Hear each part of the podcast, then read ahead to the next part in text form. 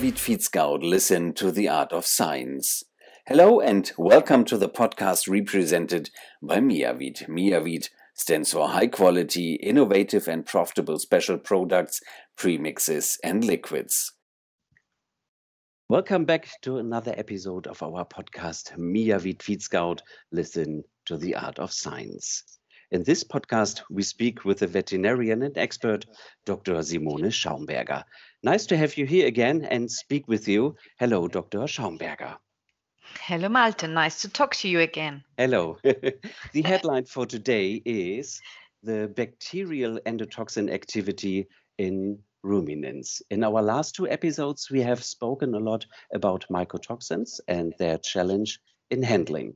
But what about endotoxins? Where do they come from and are there a constant treat? Ah, yes, I, I love the topic on endotoxins. As I know, I did my thesis in this field and 10 years of research. I found out it's uh, a very interesting uh, toxin, if you can uh, call it like that. Mm-hmm because I learned about it on university, but then I was not aware on their real impact on humans and animals. And to understand the mode of actions, I want to introduce them in some short words to you. So, endotoxin are components in the cell wall of gram-negative bacteria. And the most uh, famous one of the bacterial group of the gram-negative ones is Escherichia coli. And as we know, E. coli can be found in every human and in every animal as part of our normal flora. Another example for a gram-negative bacteria would be uh, the Salmonella. But the interesting thing is that because of their structure, so um, they are so-called lipopolysaccharides. That means they consist of fats and sugars and the toxic part is the lipid part. Um, and they are very heat stable, and uh, the elimination is quite a challenge um, of, of them because you would need three hours of 180 degree to kill these endotoxins. So why should we then be concerned about them when these are components in the healthy flora? That's a very good uh, question. The problem starts when the homeostasis, the balance of the organism, is disturbed. This can be caused by different stress factors, for example, as heat stress, feed stress, or pathogen stress. In this case, you might have an increase of the gram negative bacteria in the gut, and the more bacteria grow, the more bacteria die. And when the bacteria die, their cell wall lyses and the endotoxins are set free or liberated. And uh, if, for example, in the gut is in a good condition, the release of the endotoxins might not do any harm because there is a lot of mechanisms to counteract the endotoxins. But if you have not such a good condition, this can change so you can get a negative impact. And for example, in case of heat stress, uh, endotoxins are liberated. Heat stress breaks up the tight junctions in the gut, so the uh, the doors between the enterocytes in the gut, and endotoxin can enter the organism and the bloodstream. And from there on further cascade starts. So endotoxins are pyrogens they induce fever and they start inflammation cascades in the body. And here the trouble starts. Uh, when you have the organism challenged an inflammation also the immune system is impacted and the tricky thing, and this is why we should be concerned, is that you never really know when you have this turn from good to bad. So when there is an overshooting reaction on the endotoxin challenge in the body. So um, general symptoms which then can be induced is uh, flu-like uh, symptoms so coughing fever mm-hmm. um, and different kind of uh, inflammations but maybe we come to that topic later on in more detail. Yes please yeah. In your career as a scientist you have done some studies about endotoxins. What is your impression? Is there an underestimated problem? Yes. So i would definitely definitely would answer. say perfect. And yes this this was really what i found out during my research. They are underestimated because one big issue here is that when you treat a bacterial uh, uh, disease with antibiotics you kill the bacteria. And depending if you have a bactericidal or a bacteriostatic uh, antibiotic more or less uh, of the cell wall is destroyed and endotoxins are liberated. So if you, for example, take cephalosporins, which is uh, bactericidal and is a very broad group of antibiotics, you should always consider to add an anti-inflammatory drugs uh, in the daily uh, routine as a veterinarian, because otherwise the inflammation induced by the killing of the bacteria might be then uh, uh, be a further trigger for the animal. And it's very interesting because it was found out that only a few nanograms, 12 nanograms of endotoxin, so this is really nothing, nothing. Mm-hmm. can given uh, intravenously can kill a person or or an animal. So this is it. This is not on animals now, but therefore for dialysis patients in uh, human medicine, they have to check uh, each uh, infusion on endotoxin contamination because otherwise the endotoxin contamination could kill the people within minutes. So uh, this also gives me the impression that they're really un- under underestimated. But to look now on more general effects is that you have to consider that every challenge of the immune system costs energy and has an impact on growth and development within the animal. And as we know, more days in feed is more days uh, of costs for the farmer. And if you are not fast enough, uh, or the system tips over, you might have an overreaction, and this can, in worst case, leading to shock rea- uh, reactions and uh, sudden death. And during my studies uh, as a researcher, I have seen that uh, different animals or single animals can react on the I- impact on endotoxins in a very different way. So the range is really broad from the subclinical things like loss in performance up to the different inflammations which endotoxins can take part in and which in uh, worst case uh, can have very bad outcomes such as the death to be very traumatic. Hmm.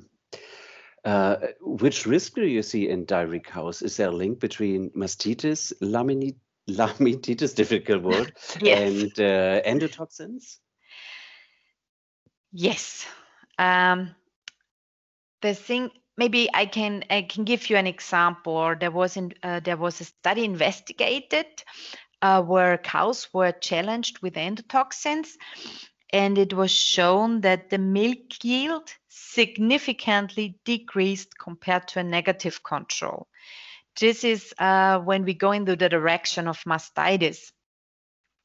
Uh, because uh, in mastitis we also have a high load of bacteria in the uh, in the udder, and there directly endotoxins are liberated and can trigger the mastitis, the inflammation of the of the udder.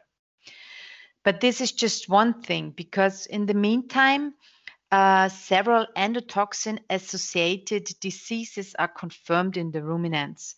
And here is not only the ones you mentioned uh, as laminitis and uh, and mastitis, but also acidosis, ketosis, necrosis, and disease of lungs and others are confirmed. So the the range is much broader as of the ones uh, you you were mentioning. And um, this is the tricky thing. Endotoxins can play a direct role in these ones as causing the inflammation, but also an indirect effect by weakening the immune response, and therefore the organism cannot that well fight the effects of uh, the endotoxin disease. So endotoxins are kind of trailblazers for other diseases. And especially for dairy cows, the impact of endotoxins on the reproduction is uh, an important one to be considered because uh, there were other authors that showed that en- uh, endotoxins can lead to infertility and lower pregnancy rates as well. So, uh, as you see, the, the range is, is very broad again mm-hmm. because um, also, maybe also interesting is the impact uh, on the acidosis. As, as you might know, this is a very um, regular disease or symptom in cows.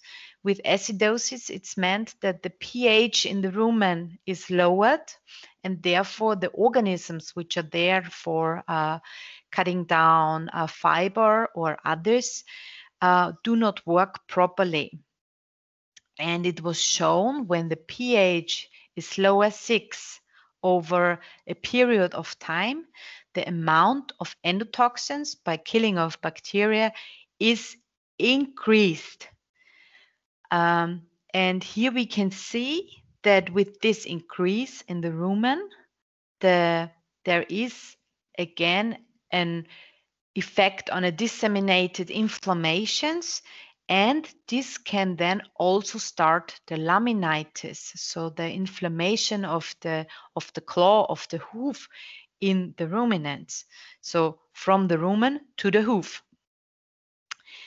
Uh, and if you're interested i would uh, would say some words on on laminitis oh yes please mm-hmm. um, because here we are also investigated studies uh, in my research years. And as we know, laminitis is also for those who might have horses, for our listeners, is a very um, common problem.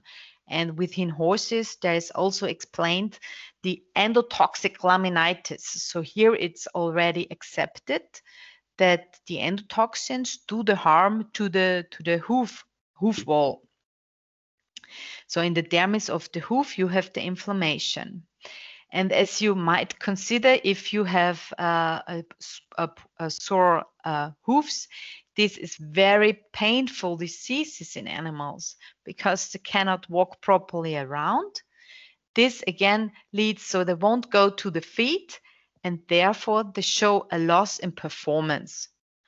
A loss in performance in the cow again means you have a decrease in the milk yield and in worst case, you have to have your best cow slaughtered oh.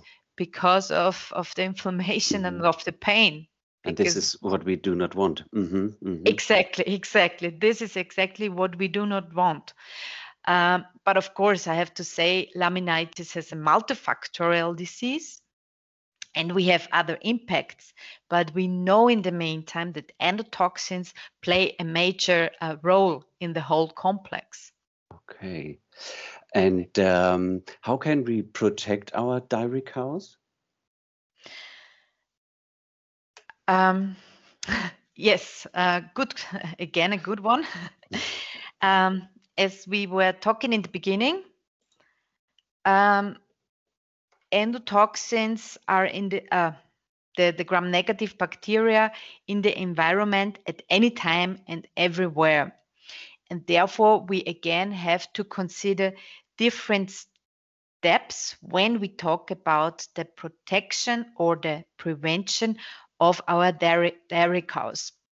In general, one important thing is a good hygiene and feed management to keep possible risks or challenges of the cows low. For example, there have to be investigated many studies that show that endotoxins can be found in the dust in the stables or barns. And this might be uh, an important fact for people working in the stables that endotoxins can take part in the so called diseases, the farmer lungs. Uh, maybe you, you have heard about that one. This is farmers working over years and years in stables start to develop a lung disease, often in combination with uh, with fever. And this is uh, because the macrophages in the lungs are triggered by the endotoxins they breathe in on a daily basis. So when the farmer can be affected, the animals can be affected as well. So Mm -hmm so it's important to start with the hygiene in your stable and to keep the dust levels uh, low. No. Yeah. So um, this might be the most easy one. You can start today when you go outside. The other thing is stress. As we know, stress is a is a big challenge for again for for the animals and also for us humans for us. but one of the uh, important stress factors uh, for the ruminants is hot summers uh, ruminants and also other animal species really react on the on high temperatures and when you have an increase on the inner body temperature by uh, less than one degree, the tight junctions start to break up in the gut and the bacteria uh, can enter more easily. So again, stress, also other kinds of stress can be door openers again for the endotoxins. So the second big thing for um, for protecting our animals is to reduce the the stress. Mm-hmm. And but how not, can we how can we do this? Yes, this can start again with a very basic one, reducing feed uh, kind of feed stress. So start to use high standard and good quality feed for the cows. Mm-hmm.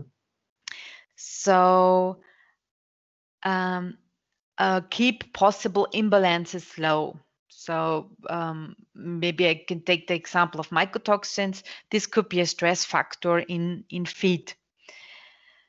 Um, and good feed also means that you have a good balanced flora in the in the rumen and therefore less bacteria might die and less endotoxins are released.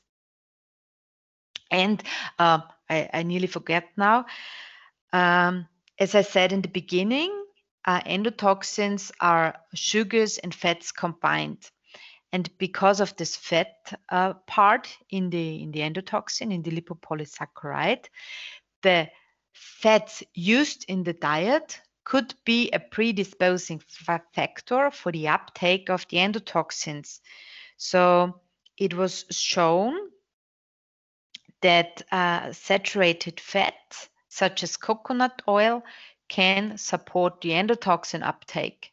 So also check your diet uh, if you if you add kind of fats which one uh, you you use so this is already i know this is very already very complex mm-hmm. but to to consider it when you look on your feed rations maybe um, there are some yeah. some other factors uh, to reduce in feed um, yes, as I as I, as I said before, it's uh, the mycotoxins because it's proven that they can um, uh, support or interact with each others and one or can be a door opener for the other and the other way around. So here we could be again with uh, the maybe you re remember the additive effects and uh, the synergistic effects on mycotoxins we were talking about in the last episodes. This could be also put for, for mycotoxins and endotoxins. So one plus one might be four then in the in the course of symptoms. And let me think, we were talking about the hygiene, we were talking about the feed. And um, as for me as a veterinarian, it's very important. I want to touch again the thing with the use of antibiotics. Mm-hmm.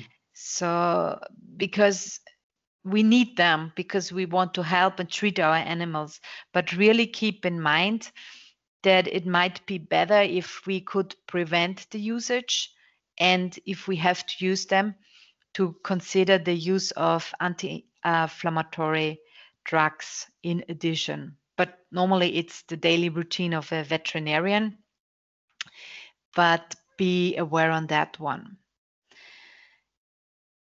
And of course, as we, we are talking about preventive methods, we mm-hmm. are again with the with the option to use feed additives to support or to protect our animals to get in a real illness state or to start showing symptoms. And uh, in the meantime, investigated is again three different mechanisms. Uh, the first one is again the binding of free endotoxins within the gut. So uh, it was shown that some special bentonites are able to bind and therefore eliminate the endotoxins before they can enter the organism. The second uh, mechanism, which is a very important one, is to keep the inflammation rates low by decreasing the inflammatory response in the organism. Uh, and this can happen via different anti-inflammatory drugs, as I said, or anti-inflammatory uh, plants. As we know, nature gives us a lot of great plants mm-hmm. which have exactly this effect. And the third one is to support the liver health because endotoxins, I nearly forgot, are eliminated via the liver. And so they also harm the liver cells. Therefore, it's very important to support our liver and the liver cells and also the cells or the cell wall in the gastrointestinal tract. So we can avoid that you have leaks uh, in the intestine. So less endotoxin can enter the bloodstream and less endotoxins enter uh, the liver. And uh, therefore, you have a preventive effect. And this is um, already generally known. One of the best plants to support the liver is the, the milk thistle, because this is one of those uh, which can really restore our liver cells. And this is a, a protection mechanism, which is absolutely great, I would say. And when we when we take the right plants, we can support therefore our organism in a whole and great way. Yeah, Perfect. I would say. Sounds yeah. good. Yeah, yeah.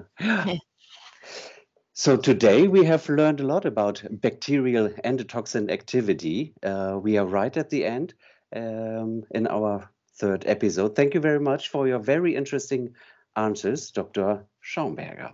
Thank you. And uh, dear listeners, thank you very much for your attention. Watch out for our fourth episode. We will speak about mycotoxins and endotoxins challenge in the GIT of swine. Thank you very much.